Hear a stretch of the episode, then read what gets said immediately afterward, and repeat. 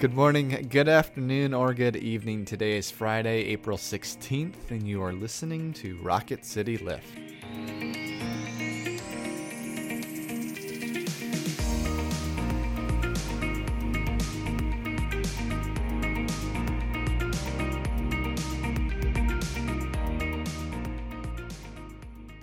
Hi, everyone. Welcome back to Rocket City Lift. I'm Tara Bolger, And I'm Brett Goodeman. and we come to you three times a week to bring a bit of a spiritual lift to your day.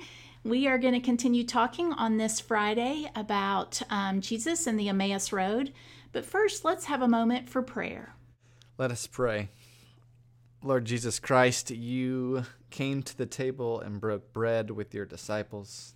You served them wine, you washed their feet. You showed us what true hospitality and love is, and you have commanded us to go forth and do likewise. May we do that this day and in the days to come. Amen. Amen. Listen to this passage of the familiar Emmaus Road story from the 24th chapter of Luke's Gospel, verses 13 through 35. Now, on that same day, two of them were going to a village called Emmaus, about seven miles from Jerusalem, and talking with each other about all these things that had happened. While they were talking and discussing, Jesus himself came near and went with them, but their eyes were kept from recognizing him. And Jesus said to them, What are you discussing with each other while you walk along? They stood still, looking sad. Then one of them, whose name was Cleopas, answered him, Are you the only stranger in Jerusalem who does not know the things that have taken place there in these days? Jesus asked them, What things? They replied, The things about Jesus of Nazareth, who was a prophet, mighty in deed and word before God and all the people and how our chief priests and leaders handed him over to be condemned to death and crucified him. But we had hoped that he was the one to redeem Israel. Yes, and besides all this, it is now the third day since these things took place. Moreover, some women of our group astounded us. They were at the tomb early this morning, and when they did not find his body there, they came back and told us that they had indeed seen a vision of angels who said that he was alive. Some of those who were with us went to the tomb and found it just as the women had said, but they did not see him. Then Jesus said to them, Oh, how foolish you are, and how slow of heart to believe all that the prophets have declared. Was it not necessary that the Messiah should suffer these things and then enter into his glory? Then, beginning with Moses and all the prophets, he interpreted to them the things about himself in all the scriptures. As they came near the village to which they were going, Jesus walked ahead as if he were going on. But they urged him strongly, saying, Stay with us, because it is almost evening and the day is now nearly over. So he went in to stay with them. When he was at the table with them, he took bread, blessed it, and broke it, and gave it to them. Then their eyes were opened, and they recognized him, and he vanished from their sight. They said to each other, were not our hearts burning within us while he was t- talking to us on the road, while he was opening the scriptures to us? That same hour they got up and returned to Jerusalem, and they found the eleven and their companions gathered there. They were saying, The Lord has risen indeed, and he has appeared to Simon. Then they told what had happened on the road, and how he had been made known to them in the breaking of the bread. Friends, this is the word of the Lord. Thanks, be to God. Tara, for our Friday fun question, if you could change your first name, what would you change it to? Oddly enough, I've been asked this question before. That's so funny. Well, first of all, I did have a different name. Um, my name for the first eight months my mom was pregnant with me was Morgan. And then she went to see Gone with the Wind. That's hilarious. And so then I became Tara Tara. because tomorrow's another day. Um, but I'm going with Toby. I don't know why. It would still have to be a T name because my brothers are Todd and Travis. Okay. But, uh, what and- about- And Toby was the top choice. Yeah, I don't know why. I'm not really a Tammy, but uh, anyway. Yeah, you're definitely you're definitely not a Tammy. What about you? um, And do all your not all of your brothers have B names? no, but we are Brock, Brett, Trevor, Travis. Ah, So nice. Mixed it up. I guess it would have to have the second letter as an R. Um, I honestly don't have a, a different name in mind, but I will say that, you know, sometimes my parents listen to this. You guys did a great job with Brett, but um, I would prefer a two syllable name um, because I think there's just some, there's a cadence to it when introducing yourself of like, I'm Tara.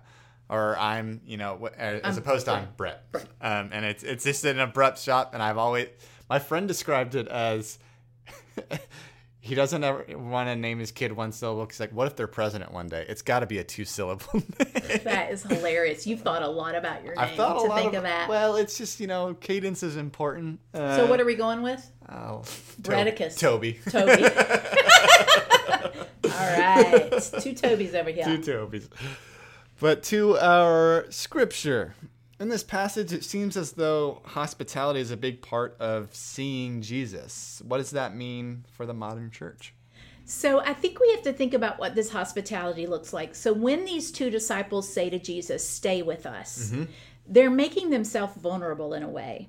Um, they don't know if Jesus is someone who will take advantage of their hospitality, might hurt them. So to invite him into their home is a really, um, what do I want to say? It's a really courageous act. Yeah.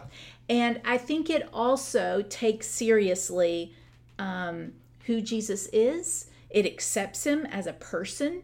Um, and so all of that means that he gets to come into their home, and it is while they're at the table that they're really transformed.